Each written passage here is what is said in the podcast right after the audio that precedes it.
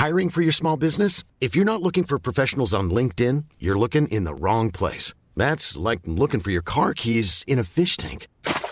LinkedIn helps you hire professionals you can't find anywhere else, even those who aren't actively searching for a new job but might be open to the perfect role. In a given month, over 70% of LinkedIn users don't even visit other leading job sites. So start looking in the right place. With LinkedIn, you can hire professionals like a professional. Post your free job on linkedin.com slash people today.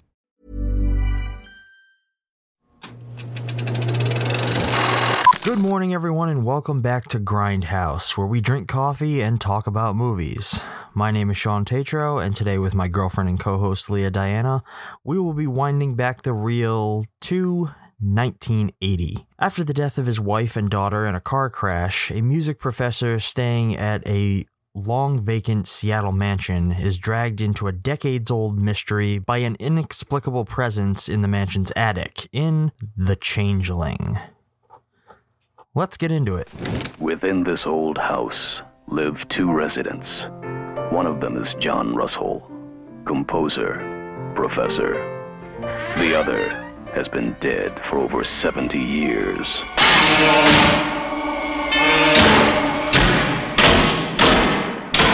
Claire, I'd like to talk to you about the house.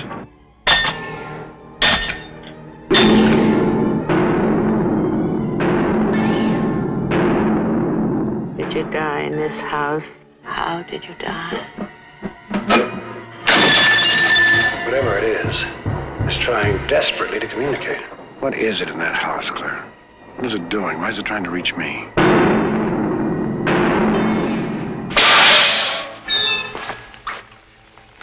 It's a hand.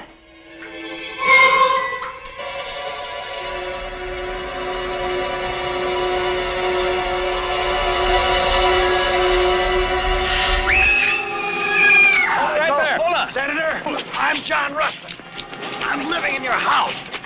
Senator, look. Look, I want to, I want to show him that. You've got something of the senator's. He wants it back.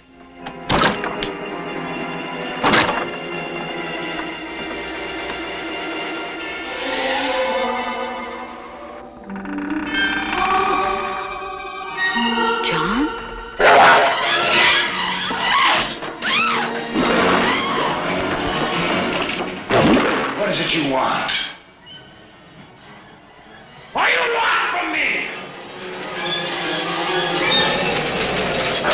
Many films will frighten you, but only a few can really terrify you. The Changeling, an experience beyond total fear.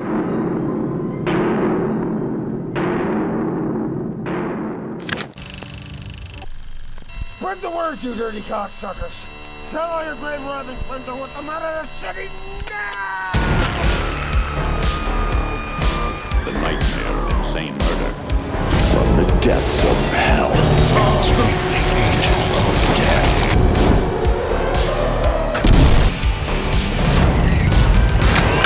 Only at the Grindhouse.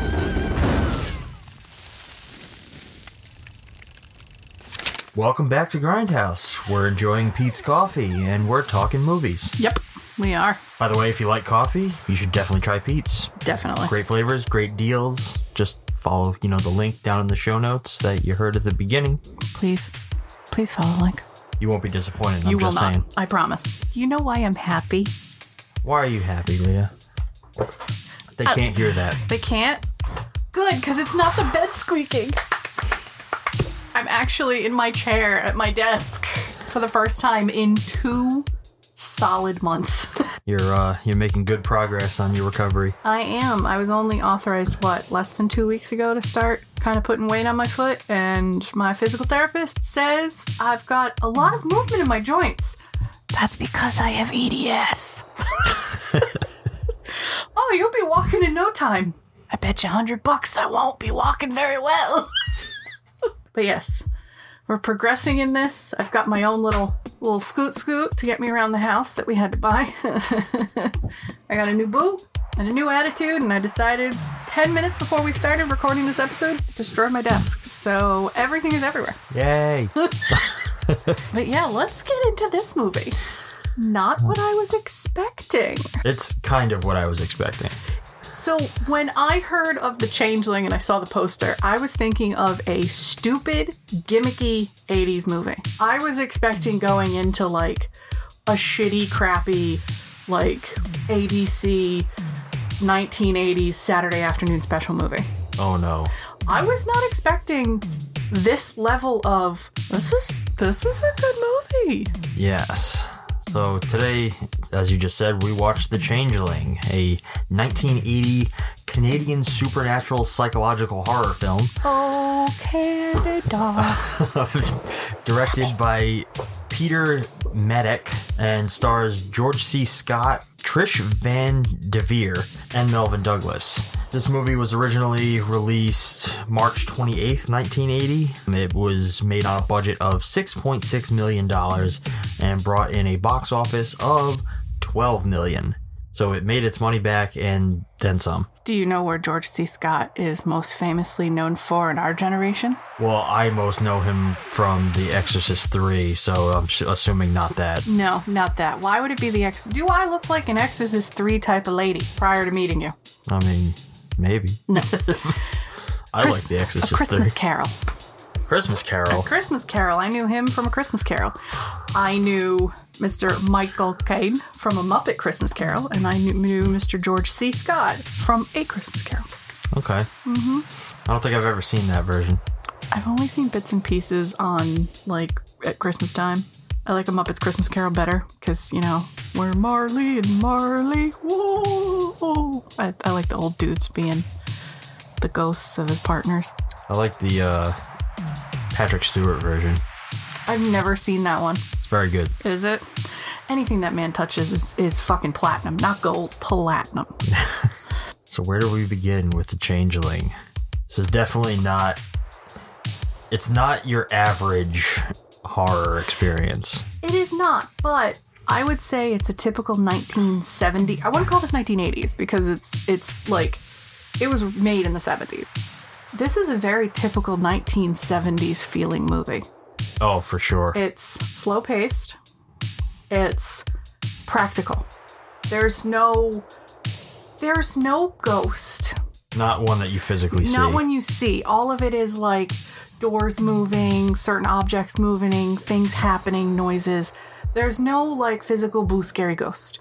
And there's not a lot of jump scares, but maybe that's just cuz like we're a little more desensitized to these like these like easier jump scares. yeah, th- but this is this is the type of thing where it's a slow building dread kind of movie, Mm. which, as I've said many times, is like my bread and butter. Your That cup is- of tea That is or my coffee? that is my cup of coffee.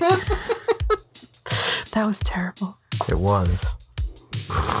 While I'm drinking my Peet's today, I'm also drinking a kombucha probiotic drink because my tummy sucks. Sick. yeah, I feel like it. It's uh, it's worth noting that um, Martin Scorsese actually included this on his top 11 scariest horror films of all time. That man's fucking full of shit. I'm sorry. Look, look, Mr. Scorsese. Respect. Nothing but respect for you, but you are just a grade A asshole in my opinion. The things you say, the things you do, I just I do I do not like this man. I don't like You've him. never met him. I don't care. I You might as- not agree with I, his as a red-blooded human, am passing impartial judgment on a man I've never met, and I hate him. Oh God. Yep. This would not be in my top.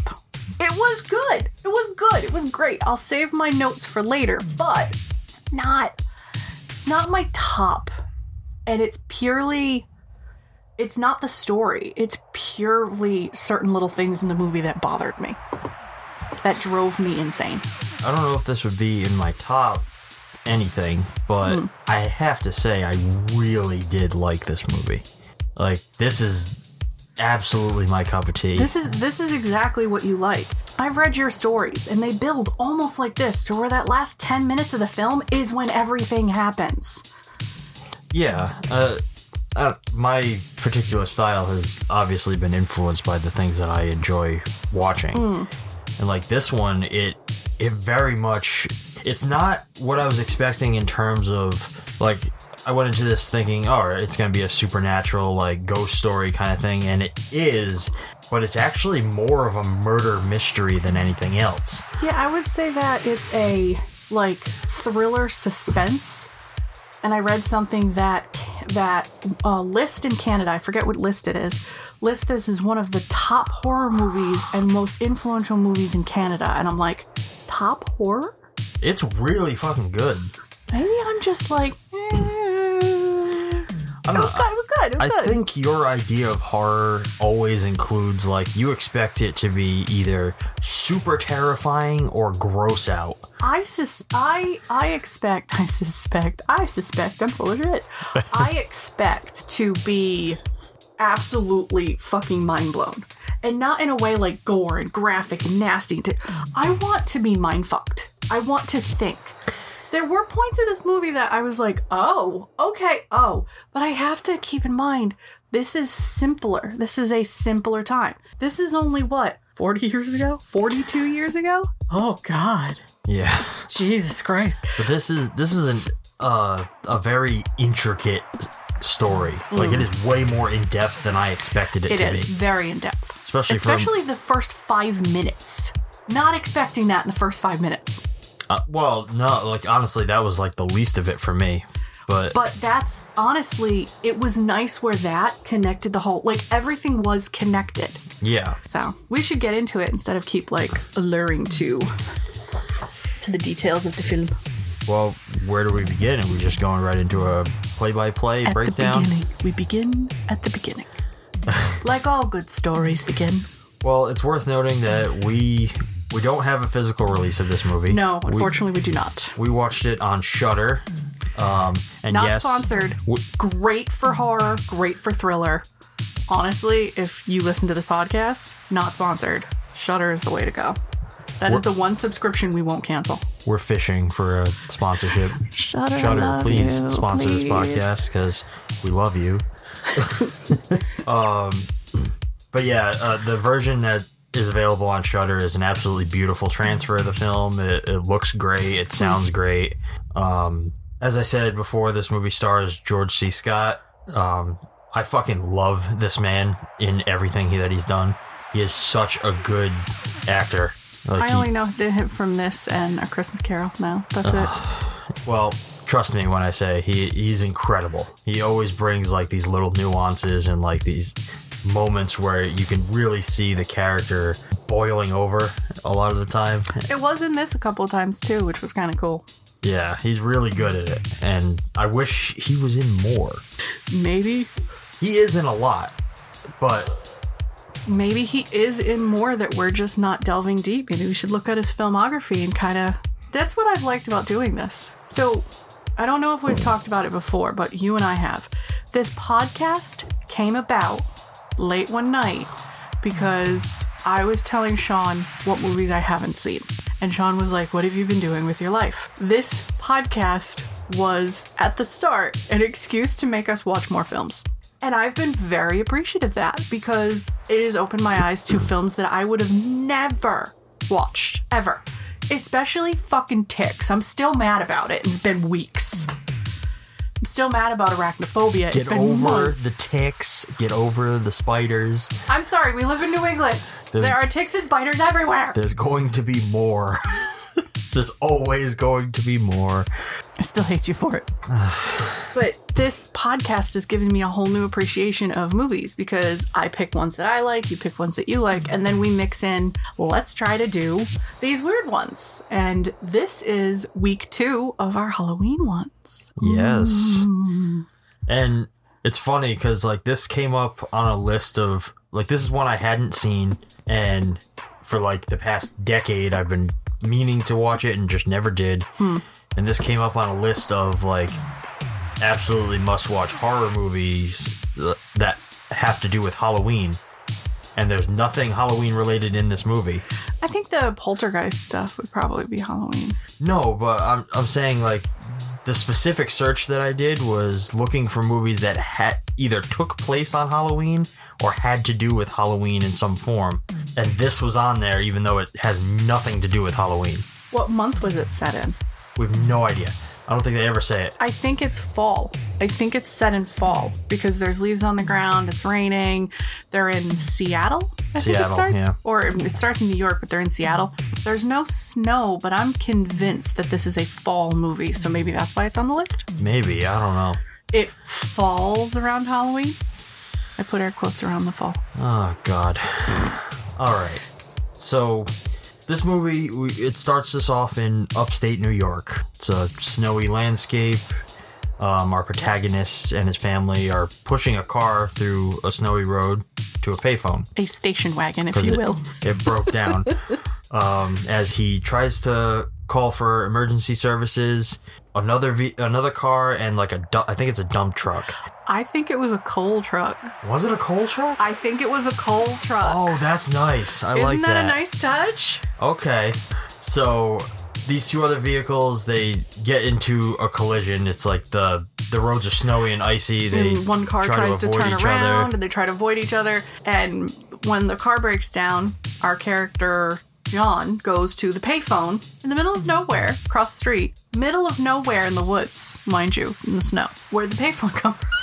It's just there. It's just there. Don't worry about it. Um, his daughter and his wife decide, oh, okay, we're waiting. We'll, we'll have a snowball fight. And as the coal truck comes down and tries to avoid the other car and skids, it fu- fucking flattens the wife and the daughter, completely And killing them instantly. It rips through their car and mows them Just over. mows them down. and we get this really it's a pretty harsh moment where like he's he sees it about to happen like john sees And it about to happen. trying to, get out of the phone booth and he can't open it and he's like stuck in there and, the impact happens and then it just freeze frames on him for our title yep. Now before we go too far past the opening i want to mention that like this opening is very quiet and eerie Yes. there's no score that you can hear them crunching on the snow under their boots. Like Yeah. that's how quiet it is. the score doesn't come in until after the like during the opening credit sequence so after the title um and it it kind of it's just like makes you experience this trauma with john. Now we go right into the opening credits after this. Um, we see john is back in the city. He's heading home. And the song that plays over the opening credits is like this soft like haunting piano arrangement. And i think that is a really nice kickoff into the music of this film because i fell in love with the score for this like it's literally all comprised of just these elegant beautiful piano arrangements that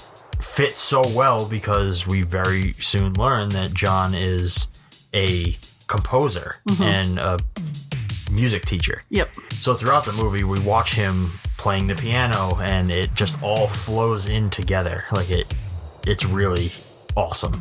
it makes sound very important in this movie. Very important. But by the end, the piano kind of fades. Like the music kind of fades for me towards like the middle to end where the climax is because the paranormal starts taking over, which the music is still a big connection to it, but I don't know, I was a little disappointed there wasn't more more music to catch my ear towards the end of it. Well, I think because if you really like, if you're no, if you notice the uh, the piano stuff starts to drift out when we see we don't see John playing piano as much. Yeah. So like it kind of fades with him as he becomes more involved in this mystery, which is kind of cool. I like that transition. It flows with him. Yeah. Um, the opening moments of this movie kind of they move a little bit quick. So after our title scene, we we see him returning home, and we learn that it's months later. Um, he we see that his house is all packed up, and he's kind of just there to make the final arrangements. So, my question before we move from this scene where he's at the apartment, he's in New York City. And there's this whole thing about him going through his daughter's stuff and really kind of feeling the weight of losing his wife and daughter. Why, in any open window, New York City shots, are there always sirens in the background?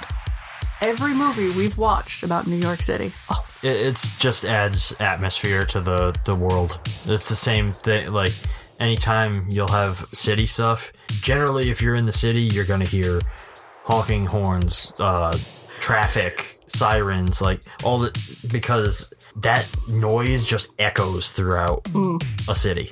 So they do that to kind of just make the world outside feel lived in.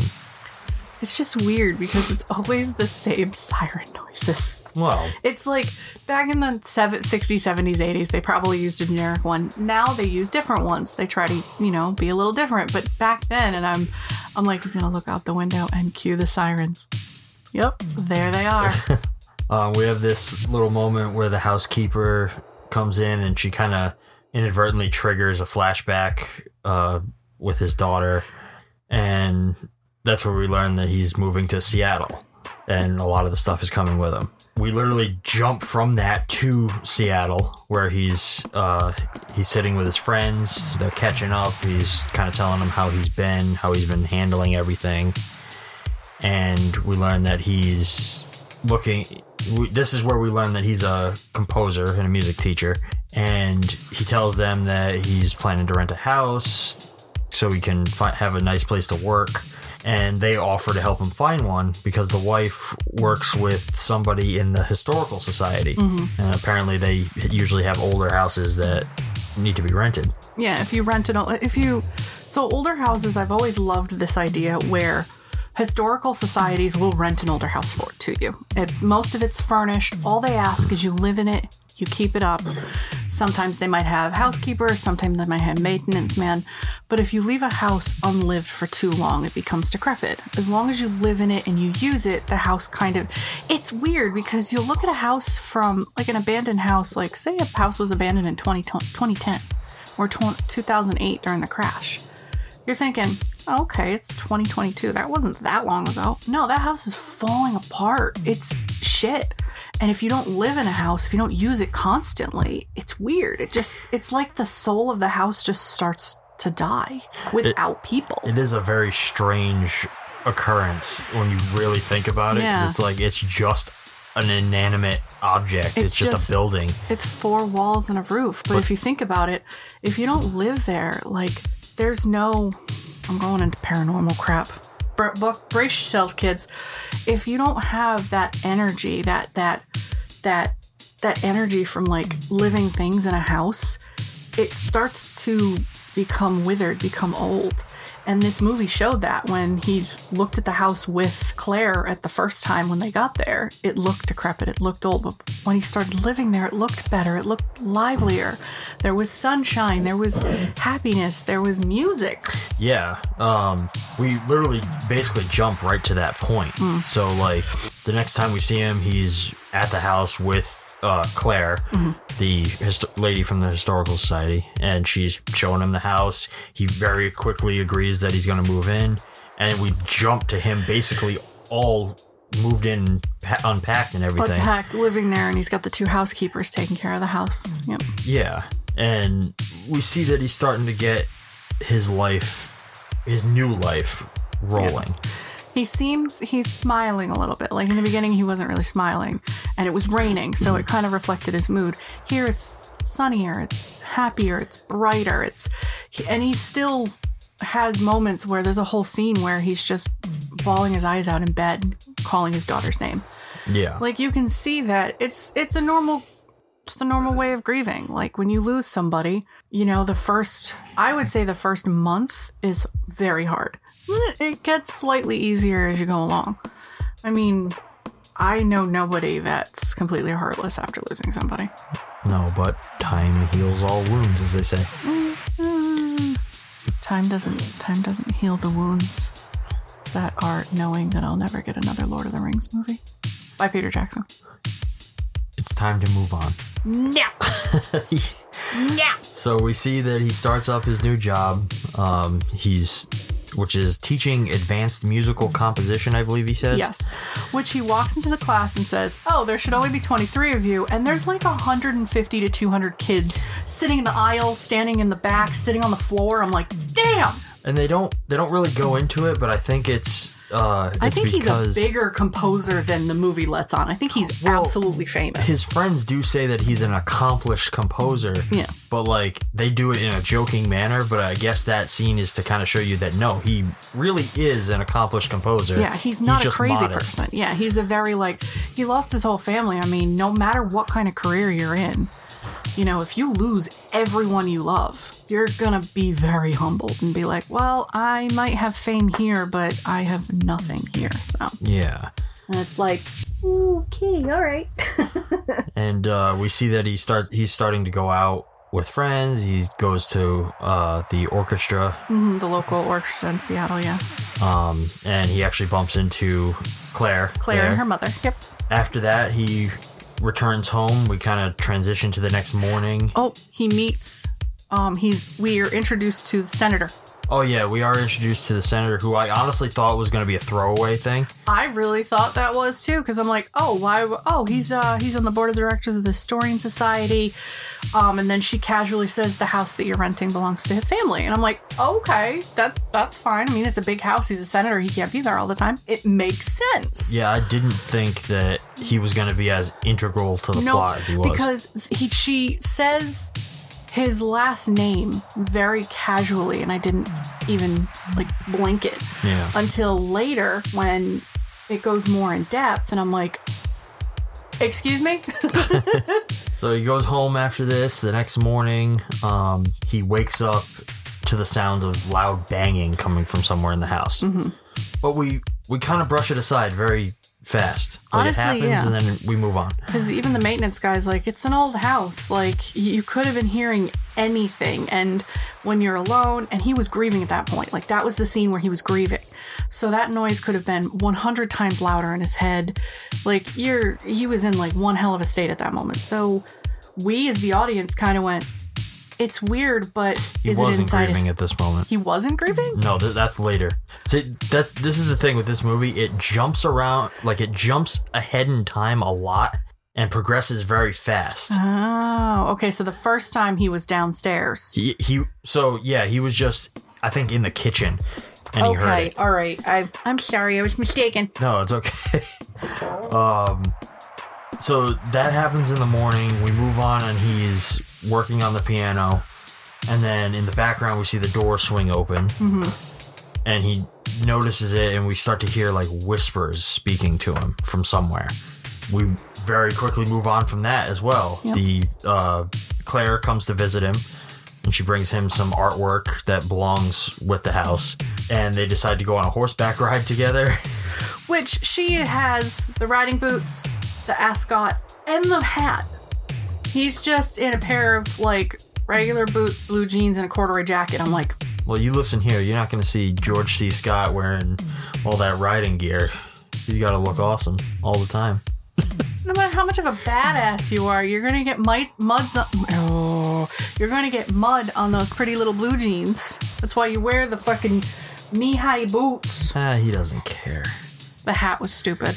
When she put on that hat, I was like, down the hat. oh god. Um, this experience triggers another memory of his daughter, and I believe this this experience triggers another memory of his daughter. And this is where we cut back to him at home, and he's in tears. He's sobbing in bed. Okay, all right, yep. and he starts to hear that banging again and it kind of like brings him out of it and like the, i think it's the next day he's talking to the groundskeeper and the groundskeeper checks like the boiler and Yep. he kind of chalks it up to that he's like oh the i think he says something like these old houses like even boilers and stuff they develop habits Yep. because John is concerned that he's like, this happened at 6 a.m. precisely. Like, why would that be a thing? So he doesn't really believe that, that it's nothing. Mm. But at the same time, he's not. It's not like supernatural to him. He's just kind of like, oh, it's just old house. I want this noise to stop, but whatever. If it can't stop, it's not going to stop. Yeah. So there is a scene prior to all this, and it's a scene where he parks the car in the garage, shuts the car in the garage, and he's walking in the house. There is a blue light on the house. Did you see this blue light? No. It's on the bottom. It's like in the corner.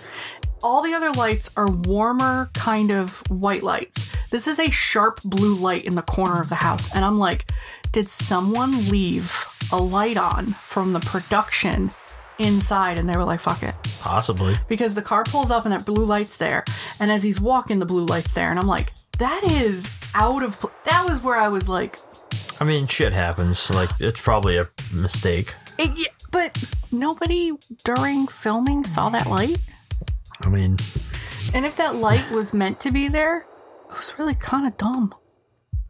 oh, speaking of the house, do you know that the house scene in this movie, in real life, doesn't and never actually existed? I was going to ask because at the end, when the climax happens, I'm looking at this house and there's obviously helicopter shots, and I'm like, is that a real house?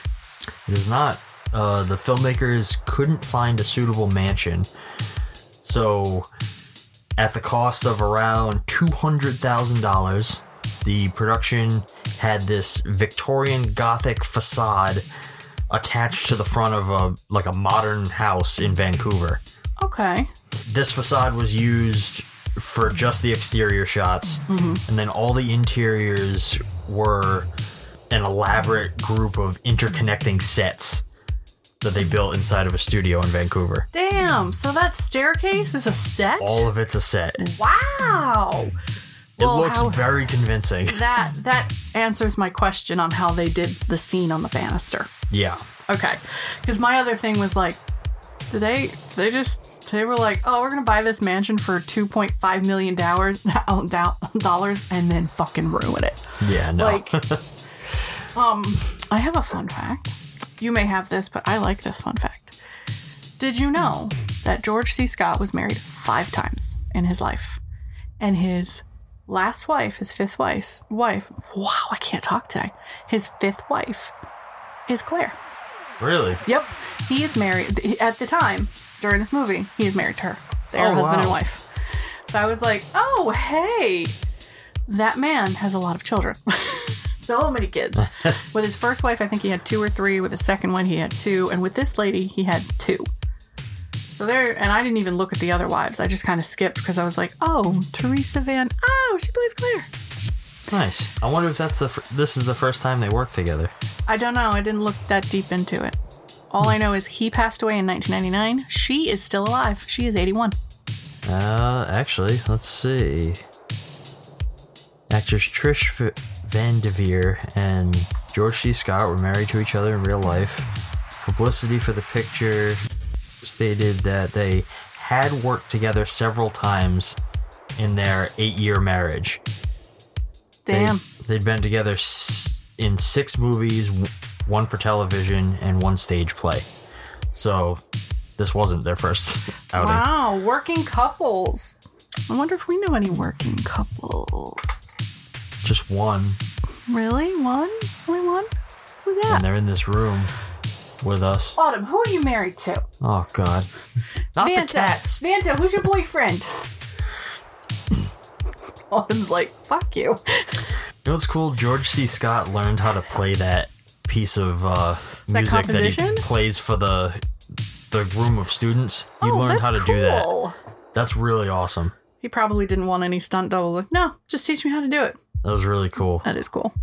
I've always wanted to learn how to play piano, but my pinkies do because of the EDS. They they have a mind of their own, and that's like a very important. You have to be very graceful. These ones ca- I am okay with. These two fucking digits, man. Fuck these two. I know that you're trying to learn piano. I've been slowly trying to teach myself piano for a long time, Hmm. and it's just something like a side project. I just want to know how to do it. Could that be because you'd like to make your own synth score for a film? maybe not for a film, but like it would be cool to at least understand like how to do it and maybe do it for like some of my smaller projects. Like it'd be kind of fun. You know, you could just get a mixer and just do it that way. What? You just get a mixer, sound mixer, and do it that way rather than use the piano. What the hell are you talking about? What do you mean? What the hell am I talking about? Use a synth, like a synth mixer, like a a DJ mixer. Get all the sounds and then just, just group them together. You don't do piano. It's You still need the piano. No, you don't need a piano. It's fine.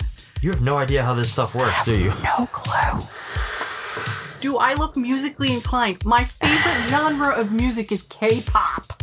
Actually, there's a lot of cool compositions with K-pop. I'm gonna get roasted for that comment.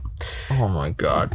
Anyway, uh, so the the evening after the talking to the groundskeeper about the boiler, he's I don't really know what he was doing in this at the start of this scene. He's I think he's teaching like a private lesson or something at no, his house. so I think I think that's part of the class. Do you know how I said like, oh, we'll see who sticks around after the class?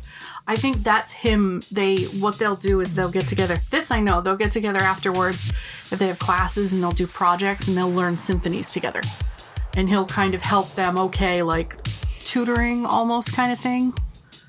Like it's not. It's it's it's still part of the class okay. but I've seen that in other movies and other other like films. Like it's oh, what movie is it in? Is it Save the Last Dance? How in the hell would I know that? You like films, so don't give me that. I have seen that, but it was a very long time ago. Oh. I don't remember. Um, I almost said Cruel Intentions. No, there's a scene where the teacher is helping her with the cello, but I don't think that's the same thing because he ends up playing with her. Ah. Anyways, let's get back to this. We'll uh, get to that one eventually. Wait, is that in our wheelhouse? Yes, pretty Is- sure. Like it's like 90s. So after this scene with the students, they all leave, and he starts to hear noises in the house again. Hmm. And he starts wandering through the house. He finds that in the kitchen, the sink is running. And he turns it off, and then he starts to hear voices upstairs. So he goes up to check it out, and upstairs he finds a bathtub running. And for a moment, and I was wrong when I took this note because for a moment I thought he saw the form of a woman in the water, but I think it was of the boy. Yeah, it was the boy. Um, and then it, we quickly move on. He goes back to visit uh, Claire at the Historical Society, and he talks to her about what he experienced. And while he's there, he gets a warning from another woman that works there. I don't remember her name. It She's began like, with a- an H. It was on her, like Helen or something. but yeah, it was. I she didn't. They didn't like broadcast her name. No. Well, this woman warns him that uh, something's wrong with the house. That like it can't, it doesn't want people there. And then we kind of just we cut to the next day. I assume it is because he's leaving the house again, and suddenly one of the small windows upstairs blows itself out. Oh, the little red window. Yeah. Yeah, and the glass falls down, and he kind of he sees that it's red glass. He looks up and he finds the window. So he goes back into the house and he starts looking around, trying to find that window. And he comes to a closet. Mm-hmm. Obviously, there's no windows in a closet, so it doesn't really make sense. But he quickly discovers like there's a breeze coming from behind the wall and he rather violently tears this closet apart. Very easily tears Yeah. it apart. Almost And- like production built it over the door really quickly. They probably did. But he basically breaks through this back wall and finds a staircase leading to a little attic space. And in this attic space, it's like it's all cobwebs, but there's a bunch of child's things hmm. and a wheelchair, A very, very small wheelchair, too. a very small wheelchair. Teeny wheelchair. And one of the things he finds in this room is a music box that plays the same melody that he's been composing ever since he moved in, Yep. Which is really, really weird. which is impossible. Yeah. How could he have known this melody if. He's never heard it before, as he says, and mm. He was basic. He was making it up as he went along.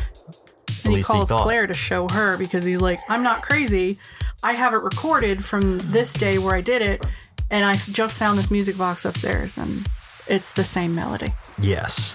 Which, mind you, they were able to get both of those to play perfectly. Like they were in sync perfectly. And I know movies can kind of manipulate sound, Yeah. but it's still, I thought it was pretty cool. So this showing Claire this prompts them to like start investigating the previous occupants of the house. And they find out that a doctor named Bernard lived there with his children. Um, and the With, no, with child.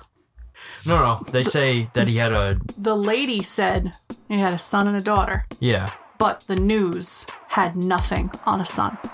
Oh, okay. Yeah, only because it said survived by father and aunts and uncles, but the son was not mentioned anywhere. Oh, okay. Okay. That's one thing that tripped me because I was like, wait a minute, shouldn't something about the son be mentioned? Because obviously it's a little boy. You can hear this little boy. But I was like, oh, there were two children. Okay, there were two children. But why doesn't why isn't it mentioned in the news articles there were two? Right. And uh, we we also learn in this scene that the the daughter suffered an accident with a She coal- was hit by coal a truck, coal truck. and, which is very similar to how John's daughter died. Yes. Um. So we jump back to him at home, and he's look this kind of learning this information has him. He's like looking at an album of photos of his daughter, and suddenly he's greeted by her ball, which was locked up in a cabinet, bouncing down the stairs and rolling into the room. Yep. He So- then, in a dramatic form, Yes, he drives out to a bridge and he throws the ball off, and I kind of took that as him trying to let go. let go of her. yeah. So like maybe he maybe he's taking it as a sign of like he's he's holding on to this too much. Yeah. So he, he lets go of the ball. He comes home, and the ball immediately bounces back down, Down the, the stairs to his feet. And at that point, you shit yourself and go, uh oh, something's in my house. Um, he then visits an institution for psychic research, which is a, a very short scene. He basically goes in, talks to an expert who helps him enlist the help of a medium. And the next scene is like our it's our seance scene. So the medium comes out to the house. They host the seance slash experiment. He records the whole thing. Mm-hmm. And they're trying to figure out what the entity that he's dealing with wants. Hmm.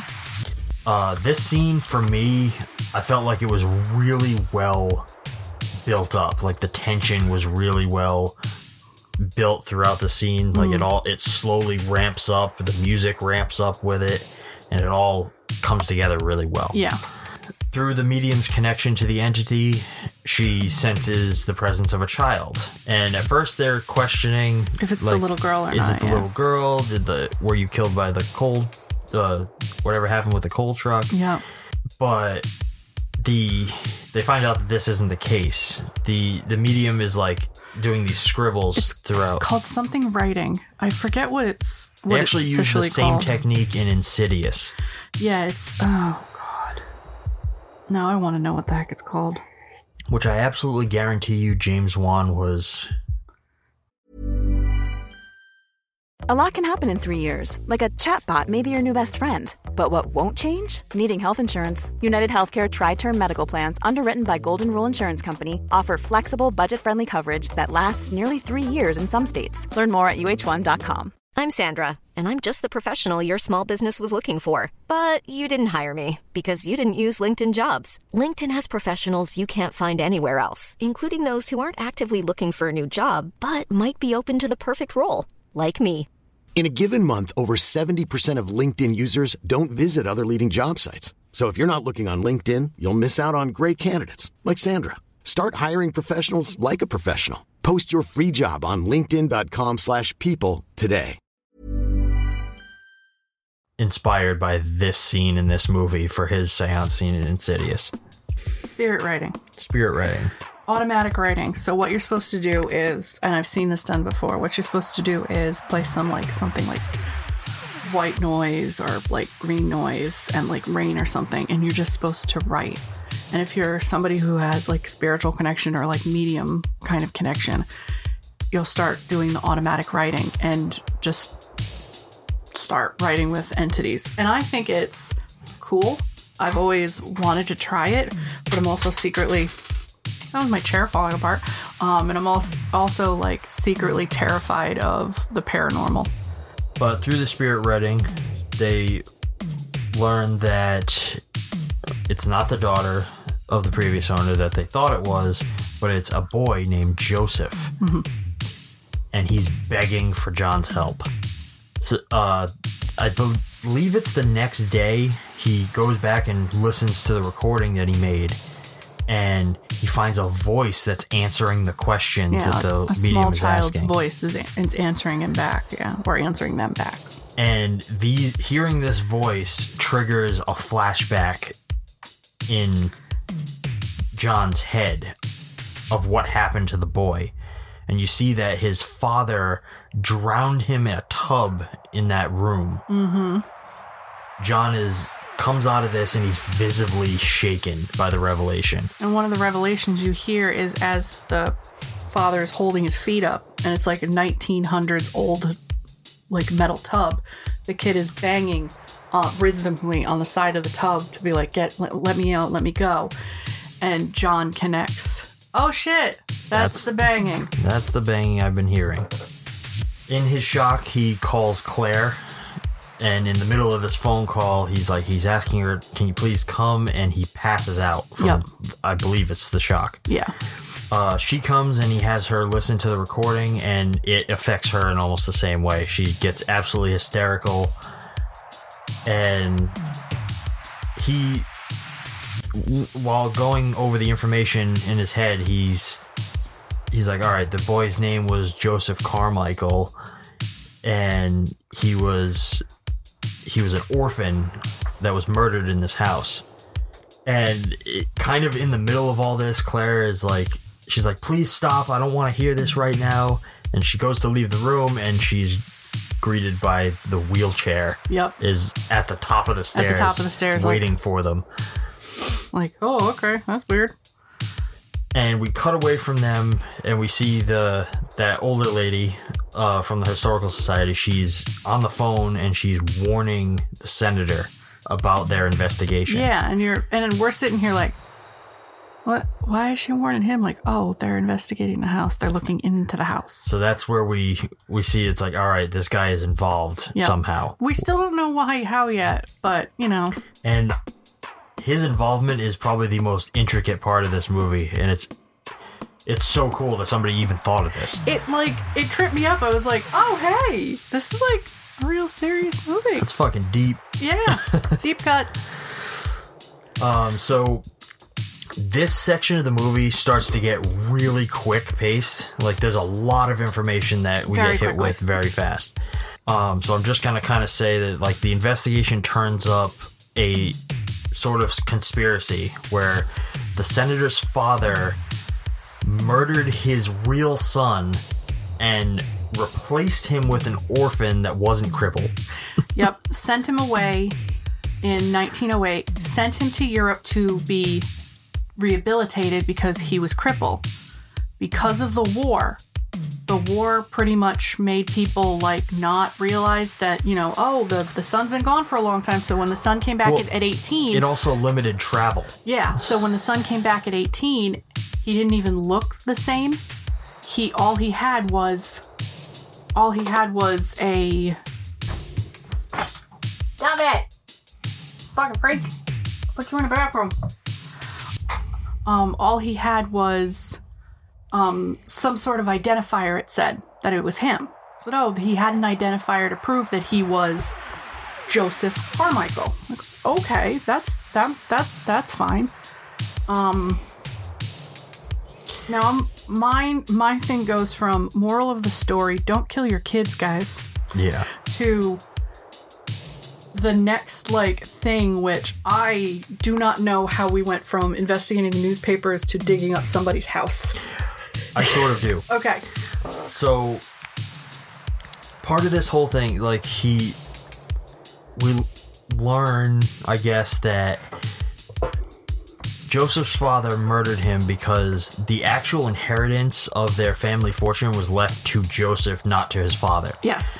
So He murdered him and replaced him so that he could have control over everything. Which makes you wonder if the daughter, at this point, really just accidentally got hit by the coal car. Did her father kill her because the inheritance was going to the children and not him? I don't From the know. grandfather. The grandfather didn't leave anything in the will to the father, left it to The grandchildren. the grandchildren. So I think this father was slowly killing off his kids to inherit everything. Yeah. And so through their investigation, they they learn all this information. They also learn that I'm this part I'm not I don't have exact details, but I know that they learned that the body was buried in a well. Hmm. And the well was located in- on a specific plot of land where a house now stands. Yes. So they essentially had to they had to go to this lady's house and I don't know her first name, but it begins with an E and her last name was Gray. And the only thing I could think of was Earl Grey? Earl Grey. but Yep. they essentially have to con- go to her house and convince her to let them see if the body is in that well. Yes. And we learn that that that woman's daughter has started recently experiencing nightmares of a young boy trying to come up out of the floor Which, is i- like, um, which was pretty cool. Um, so she doesn't take much convincing. Like it, she says she has to think about it, and then her daughter has another nightmare, so they she allows it.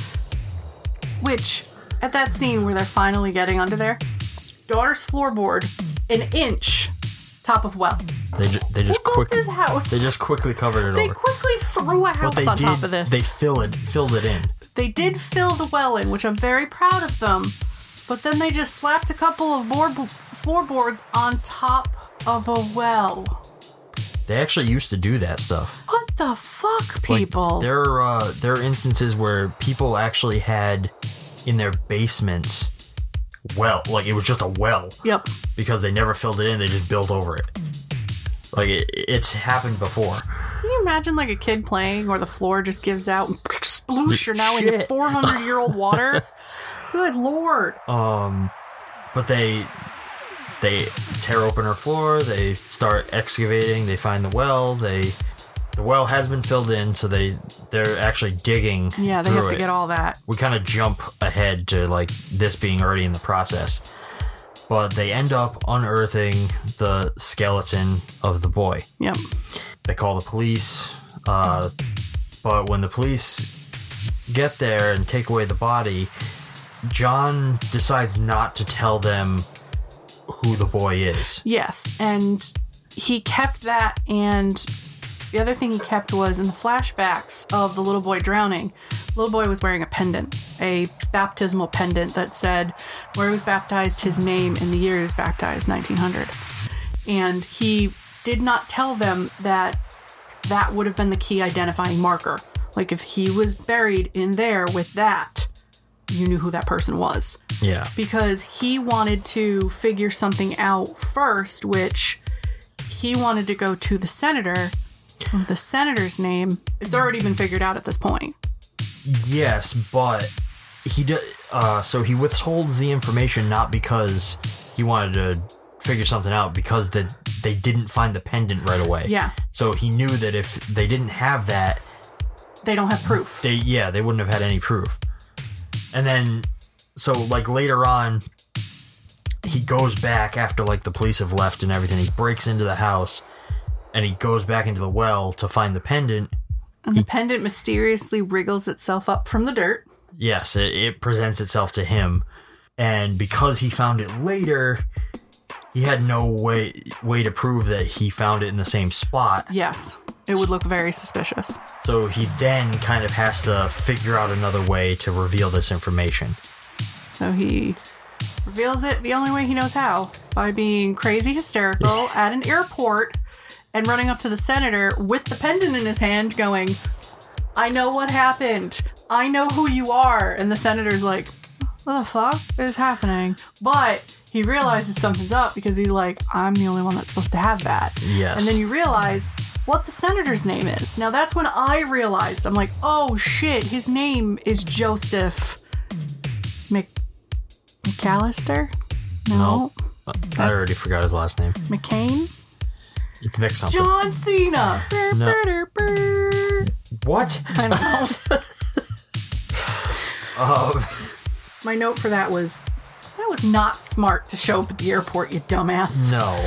So we do see that this whole little interaction at the airport does startle the senator a little bit because he reaches out to the police Oh, an specifically. investigator named DeWitt. yes, Captain DeWitt. Yep.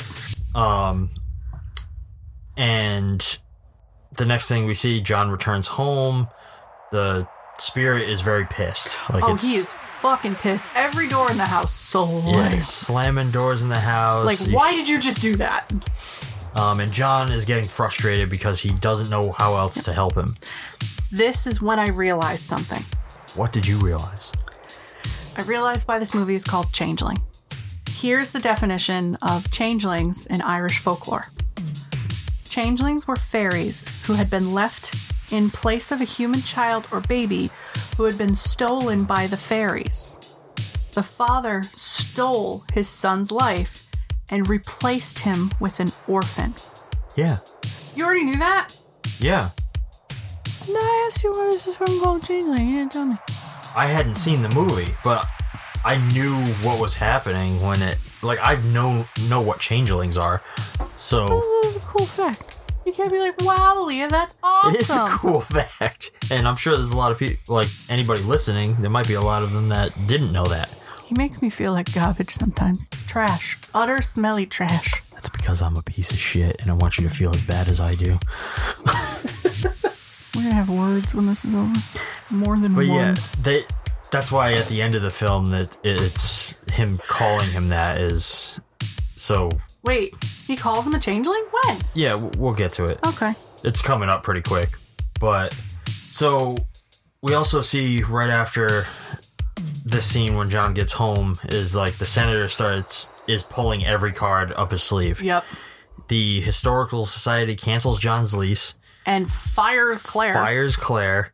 Basically, they force her to resign. Yep. Um, and Captain DeWitt arrives at the house and to talk to Basically John. threatening him. He- he's threatening him into dropping everything and giving him the medallion. Yep. Which obviously John refuses to do because he's, you know, a righteous man. I rolled my eyes. But this is where it's funny. Well, this is where I laugh. So Captain DeWitt leaves and John has like a premonition? he has like a vision of him dead. Yeah. But he has a vision of his, him dead where like something like glass gets embedded into his neck. Yeah. Well, because uh, the mirror like breaks Oh, and okay. it explodes. And then all of a sudden, Claire calls him and he's like, "Hey, what's up?" And she's like, "Oh my god, I, if I didn't know, if I didn't recognize him, I wouldn't know who he is." And I was like, "What's happened?" He goes, "He just crashed in the middle of the road. DeWitt is dead." And I'm like, "So you're telling me the senator called DeWitt? He went to the house, berated him, then dies in a car crash? Fuck this house. I don't want this house no more." Uh, quickly after, the senator is informed of what happened, and he's uh, he sets up a meeting with John. Yep. And this is kind of like the big like confrontation of the the climax here. So John go goes out to his house and confronts him with the truth. Now, I'm a little upset with John because John goes at this a little more aggressive and like poking fingers at the senator. But if you think about it, the senator is kind of an innocent party in this. He has no idea what He's has happened. not innocent. He's not? No, Oh, I thought he didn't know anything. no, he he knew about all of this and was I complicit. didn't know that. Oh, he was okay with all of it. Not, I don't think he was okay Because he freaked out. He said, My father's not a murderer. but I I think he knew like he knew that he wasn't his real son. Yeah. I don't think he knew what he did to his actual son.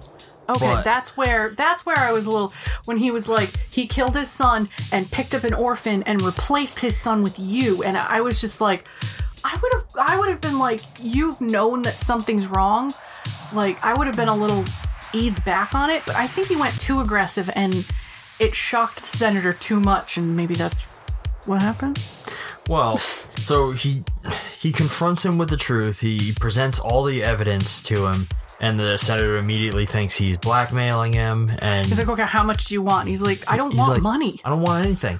He gi- gives him the information. He gives him the pendant. Yep. He gives him the only recording of the seance.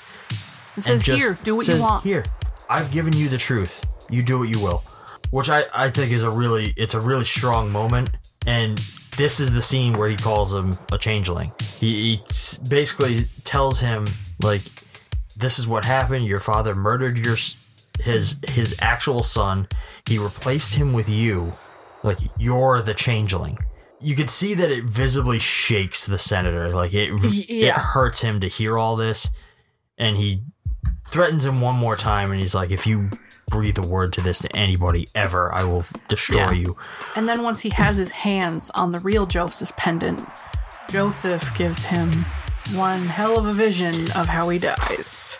Right, but there's a few things before this. Yeah. So Claire shows up back at the house. Oh, I forgot about this part, the And- spoopy part. She starts to get accosted by the spirit. Like she gets actually, she makes her way up to the hidden room, hearing John's voice, and she Gets, gets, attacked by the wheelchair. down by a six-year-old's wheelchair from 1900.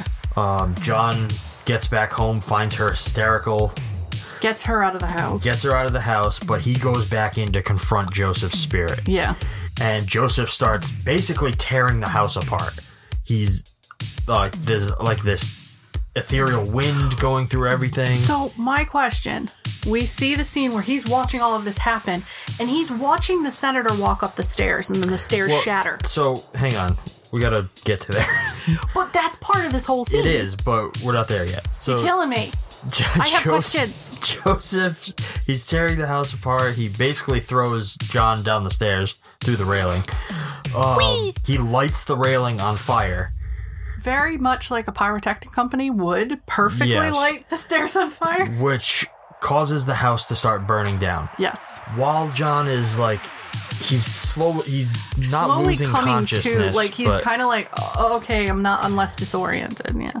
we cut over to the senator, and this is where he's like holding both of the pendants, and he he throws away the fake one, and he's like starts staring at the real one, and you you see that like something is taking hold of him. Yeah. So when we cut back to John in the house, the senator suddenly is there. I'm like, how the hell did he get there that fast? and he's being it's like he's being led up to the hidden room as if he's possessed Yeah. and the house is just burning down around him throughout all of this and now, was John walking him up, w- watching him walk up those stairs? yes Okay. All right. That that that last scene makes sense now. Okay. So the senator walks up all the way to the hidden room and sees a vision of his father murdering the real joseph Yep. and in this moment we're not sure what to what we're seeing exactly until we cut back and see that the senator is just in his office having a vision of all of this Hmm. and that vision induces a heart attack and he dies Yes. Which you're thinking, oh, Joseph got his wish. Everybody connected to this is dead. And the last things we see in this movie are the house burns to rubble Yep. and what's left are the ashes of the structure, the skeleton of the wheelchair, and the music box, which opens itself and begins playing. Well, it's like Joseph is still there. How'd revenge feel, Joseph? Not good. Not good, Joseph. But that's the end of the film. We end. I I. How did you interpret that ending? The ending? That something's not finished. That even though the deeds of the father and the house and everything, like the whole story's gone, it's buried, there's nothing you can do about it now. Like, it's gone. My interpretation is revenge does not solve anything, and that is going to be an angry little boy forever. That's that was my interpretation. I don't think that's a bad one. Like no matter like Claire and John are scarred permanently. John lost everything in that fire because all of his stuff was there. Everything. John has lost everything, his composed work, all the stuff he was doing. But John figured out this 70 year old mystery. And John's like, okay, you know, maybe Joseph will be at peace. He's, he's not. Revenge never solves anything, even for dead people. Okay. What did, what did you get out of it? I don't think it was meant to be a like that something is left unfinished. Okay. I, I don't think it was meant that way, though. Though that is kind of how it comes off. Mm. I think that it was just supposed to be this closing note where like Joseph could finally rest. Like it was kind of him just his send off was to play that music one more time. Yeah. Uh, I don't really think it was there wasn't anything left to where you could kind of continue this story. Like what else could he have wanted Yeah. beyond getting revenge? I don't know. I see it the other way. Did you know that the movie was based on real events? What? Yeah, the uh, the movie's based on events which supposedly took place at Henry Treat Rogers Mansion in Denver, Colorado. What? Everything happens in Colorado, man. Um, while writer Russell Hunter was living, oh, while writer Russell Hunter was living there during the 1960s. Oh wow, they even list the actual address here. Really? Yep, uh, the Henry Treat Rogers Mansion, which is located at 1739 East 13th Avenue, Cheesman Park in Denver, Colorado. The house has since been demolished. Oh wow. But apparently, yeah, this this story supposedly actually took place. That's kind of terrifying. We'll never know if that's, you know, real. Wait, what was the name of the street that they live off of? Wasn't it Cheesman? Yeah, the uh, Cheesman Park neighborhood in the movie is a reference to the actual. Oh, that's kind of cool. Yeah, Well, I'm gonna look. I'm gonna read all that shit later. I like I like ghost stories. So one thing I didn't mention when I wanted to mention it, Mm. which my bad. Uh the so I wanted to talk about this when we were when we got to the part where he actually discovers the hidden room. Okay. I believe that that was supposed to be a disappointments room. And I don't know if you know what a disappointments room is. Shut the fuck up. No, a uh, a disappointments room is actually a thing that it used to be a thing in these old like Victorian houses um and mansions and stuff. It they were most mostly wealthy families had them and they were they were an absolutely abysmal thing. But uh, essentially, a disappointments room would be a hidden room in a house, in a mansion, where if you had a child that was sick, that, that had like some kind of disease, or they were handicapped, or they were deformed, or they had some type of ailment that made them appalling to society and a essentially a uh, a disappointment to the family, to the family lineage, to the line. So I wasn't wrong. They would be hidden in this room, and they were never allowed to leave. And they were just kept locked in this room, and nobody would were to ever know about their existence. I don't know what's worse, that or being sent to an insane asylum. It's well, at least in, a, in an insane asylum, you could interact with other people. Uh, I don't know, Waverly Hills. Well, but yeah, this very much seemed like that to me. Like it's I hate that this is a real thing that actually exists. People have who have bought old mansions and old houses have found these rooms They're just boarded up like this. boarded up, locked away. They would, They would sti- leave kids to die, They wouldn't really or give like, them the minimum, bare minimum. Like here's some food, here's a yeah. bath. Yeah, they would still take care of them to some degree, or they'd have like a, a maid or a servant take care of them. But yeah, this was a real thing, and it's fucking awful that I don't want a Victorian house now. I want one, but Uh, if we find a disappointment room, um, n- no. Burn it you're, down. You're you're burn it all down. you're going through it. You're doing all that. Yeah, I would be crying in the corner too hard because I'm a little bitch. I. Yeah, th- this very much seemed like that to me. There's actually a whole. There's a movie called The Disappointments Room that came out not that long ago. It was like early 2000s or mid to. I don't know. It stars Kate Beckinsale. It's not a very good movie, but uh, yeah, it, it it's a real thing that I'm surprised they actually used in this movie. It's pretty cool. Oh my god, it's on Netflix. if you want to watch it. Oh, sick. Let's Oh jump right God. into that. This is horrible. It's very horrible, but it's real. Stop doing research. We're recording. Shut up. Um, something else I'd like to mention is like I I thought the camera work throughout this movie was beautiful. I didn't notice the camera work. That makes me sad. The sound was wonky and kind of aggravated me at times. Well, uh, And the lighting was like, especially when he was looking for the room, the lighting annoyed me. there were very few static shots in the film. Okay. Like most of the time, the camera was always moving. It was always on a dolly. It's it was fluid. gliding. It was taking us through the rooms or through the scenes. Like it was very gentle. It was never like super abrasive until the very end of the movie where you had that like wheelchair chase scene. Hmm. But um it's a very well presented movie. Like they they took a lot of care into making it visually appealing. Okay. Oh, do you have any other things you want to talk about before we get into closing? Nope. I am ready for closings. Okay. Overall thoughts? It was a decent movie. I liked it.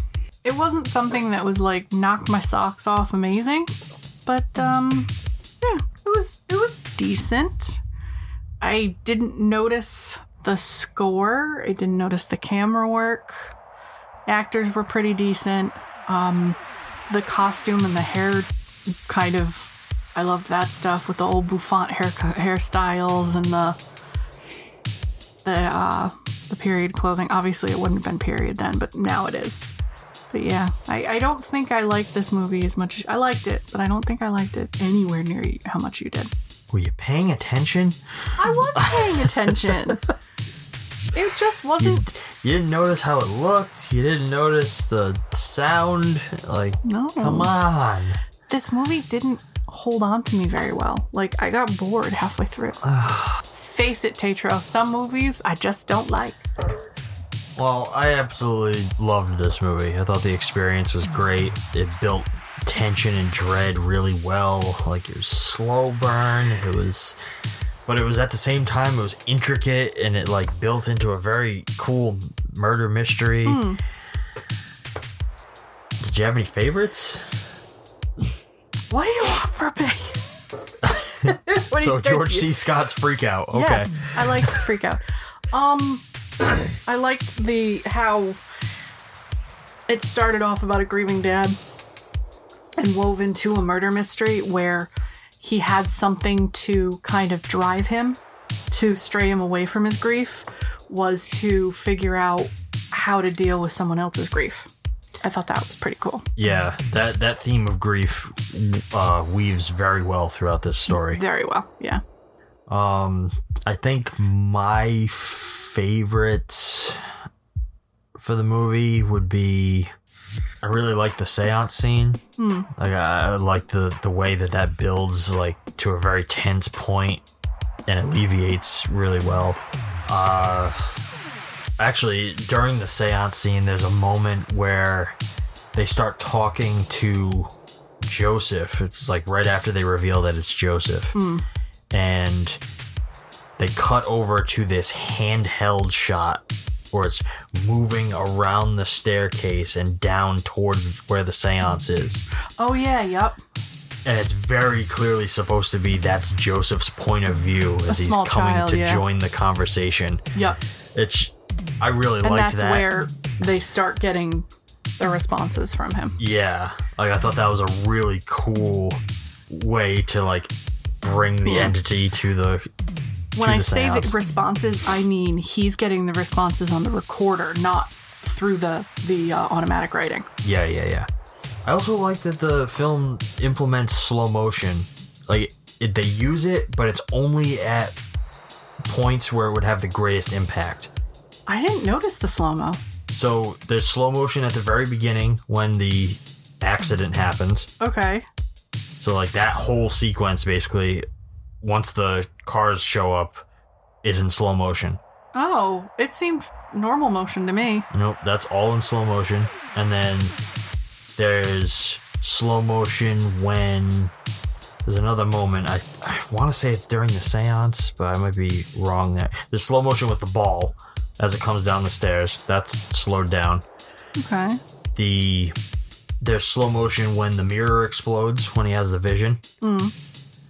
and there's slow motion. Oh, there's slow motion at the end when he's trying to go up the stairs and like the house is starting to fall apart. Like when the wind kind of hits him and knocks him through the railing. That's in slow motion. Didn't notice any of it. Yep, the slow motion. Okay. Ju- and it they only use it in those like big moments. Was I paying attention I don't movie? know if you were. I don't know if I was either now. Man, apparently I hated this movie. God.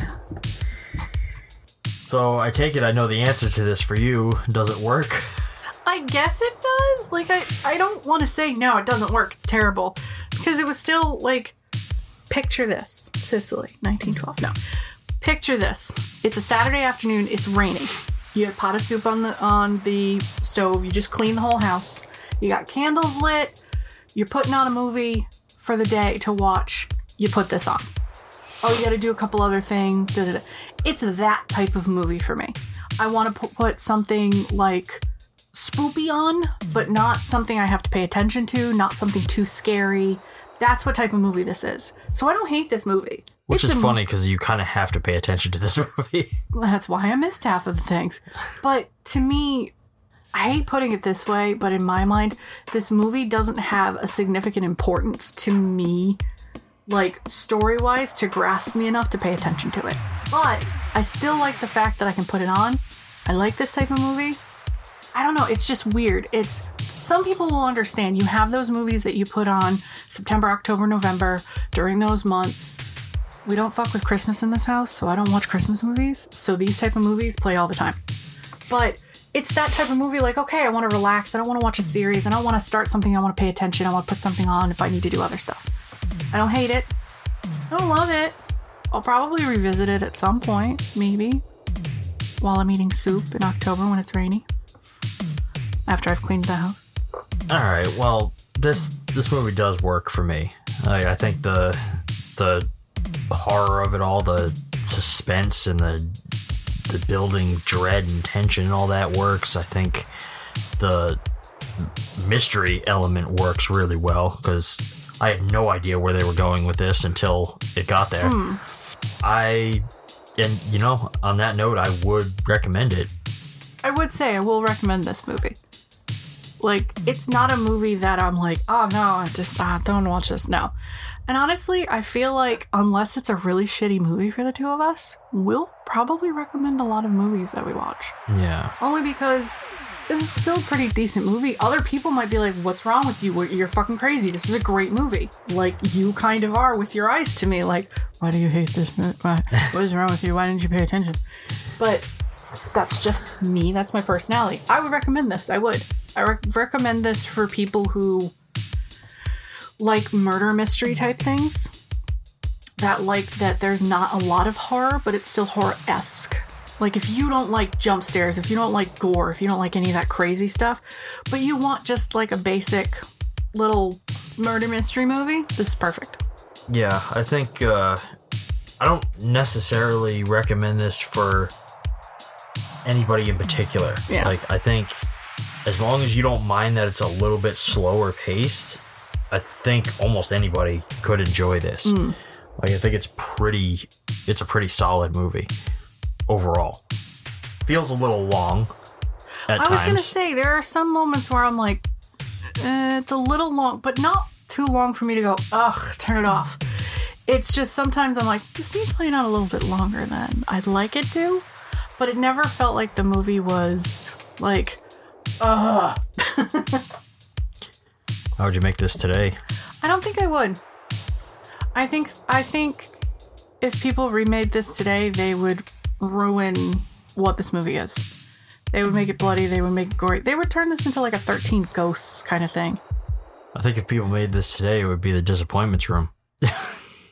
which was a disappointment Oh, it's as a I'm fucking reading. massive disappointment. which I kind of want to see that movie for how bad it is. Uh, it's it's rough. It's not good. You watched it? Yeah,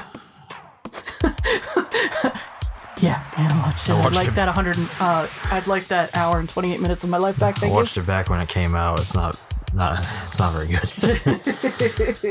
so is this mainstream exploitation or other? if I'm thinking, okay, so I have to ask: Are we thinking of when this released or now? You always get me on this. I pick then, and you choose now, and then I pick now, and you choose then.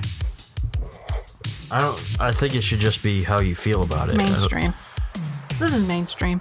This is like the 1970s, 1980s, that time frame. You had these, a lot of these mysteries, a lot of these horror movies. And I think Canada was just trying to, like, hey, here's our insert into it. It's a fucking pretty strong insert. It's a very strong insert. It is. But it's mainstream. I would say other. Really? Yeah, I don't I don't think this really falls under mainstream horror. I don't think it it's definitely not exploitation, but yeah, I, th- I think it falls somewhere on the off skirts. Okay. And I think I think it's a very good film. I I just don't think it falls under like big blockbuster type horror or anything like that. It's not like a Conjuring, No, which, holy hell. though. You can see where Conjuring draws inspiration. The Conjuring House is here in Rhode Island for people that listen. People that don't aren't related to us or aren't friends with us. Convers- The, the, the Conjuring House is a real farm here in Rhode Island, in northern Rhode Island. I forget if it's in Cumberland, Woonsocket, or somewhere up there. Um, it was owned by somebody who was doing tours.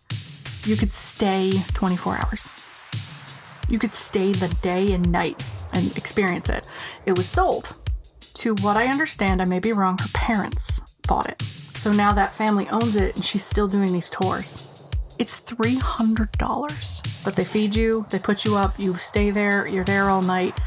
I want to do this. Three hundred dollars for one night. The Conjuring Eh, House. I don't care. What you say all the time, you want a haunted house. I want one. Do you want to experience what a haunted house is like prior to? Because I've lived in haunted houses, and let me tell you, unless you experience it and you want to live there permanently, we're gonna have a haunted house and we're gonna die. Yay! No! It'll hurt the kitties. They'll be fine. She'll fucking give it a run for its money. All right, I think that brings this discussion on the changeling to an end. Shink. But don't go anywhere just yet. Stay tuned for the coming attractions.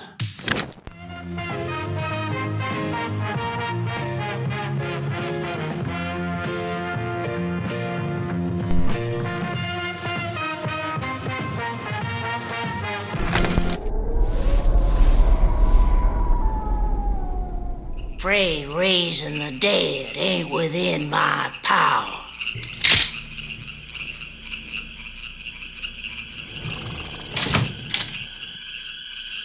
Be all right? Should I be afraid? It's coming! Looking for an old woman. She lives somewhere in the mountains hereabouts. All she can do is take you straight to hell. You go home and you bury your boy. Some folks would say as how she's got powers.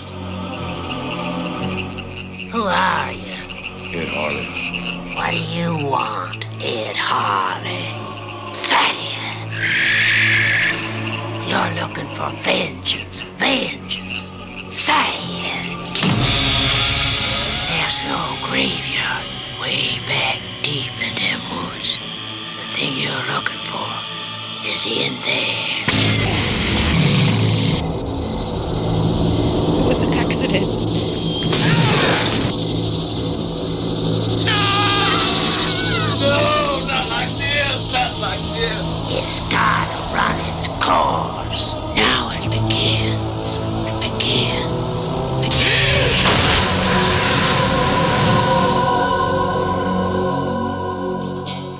So you've seen this movie, and I never have. The only thing I know is the puppet for Pumpkinhead is ridiculous. Yes.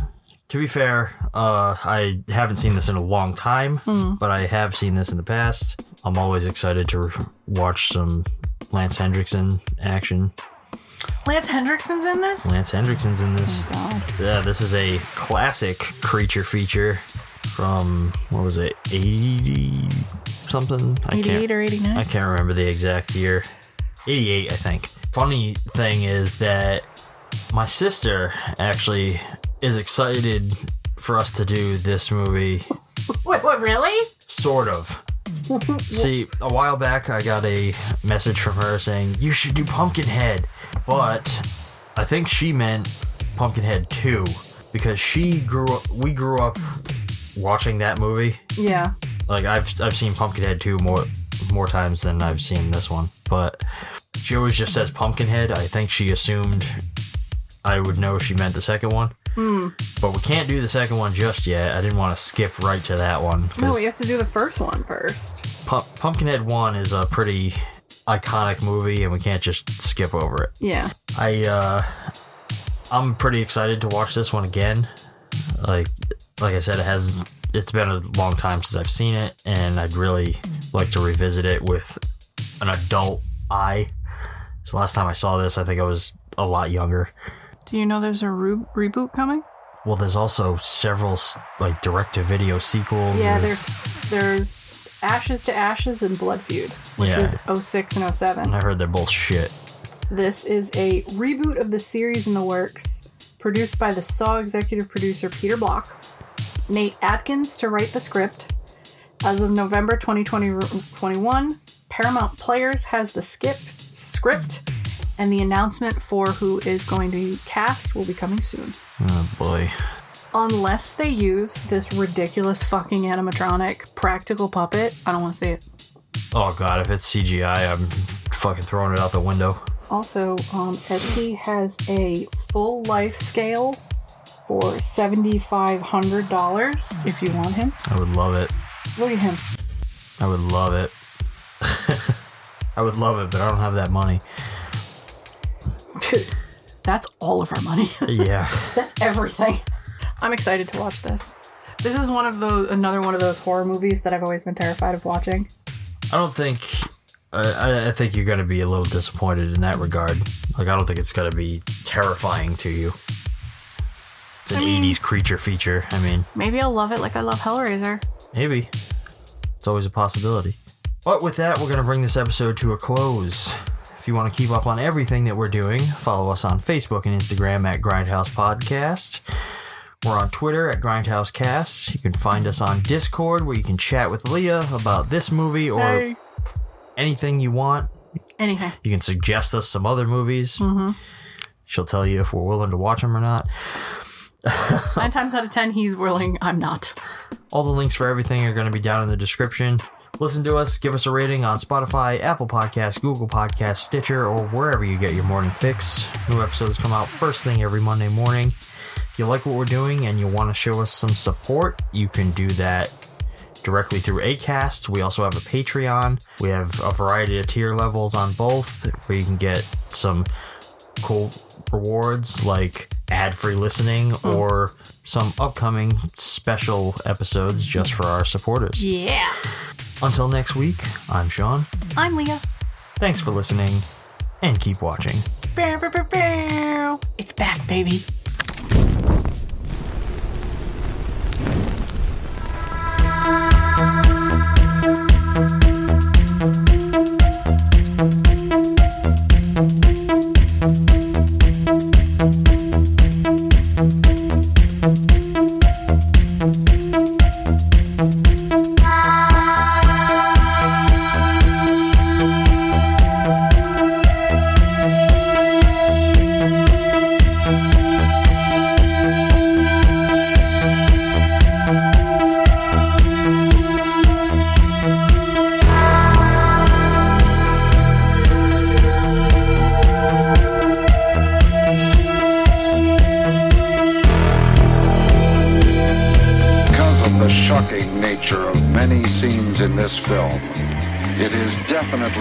Not recommended for the squeamish. Even when we're on a budget, we still deserve nice things. Quince is a place to scoop up stunning high end goods for 50 to 80% less than similar brands. They have buttery soft cashmere sweaters starting at $50, luxurious Italian leather bags, and so much more. Plus, Quince only works with factories that use safe, ethical, and responsible manufacturing. Get the high-end goods you'll love without the high price tag with Quince. Go to quince.com/style for free shipping and 365-day returns.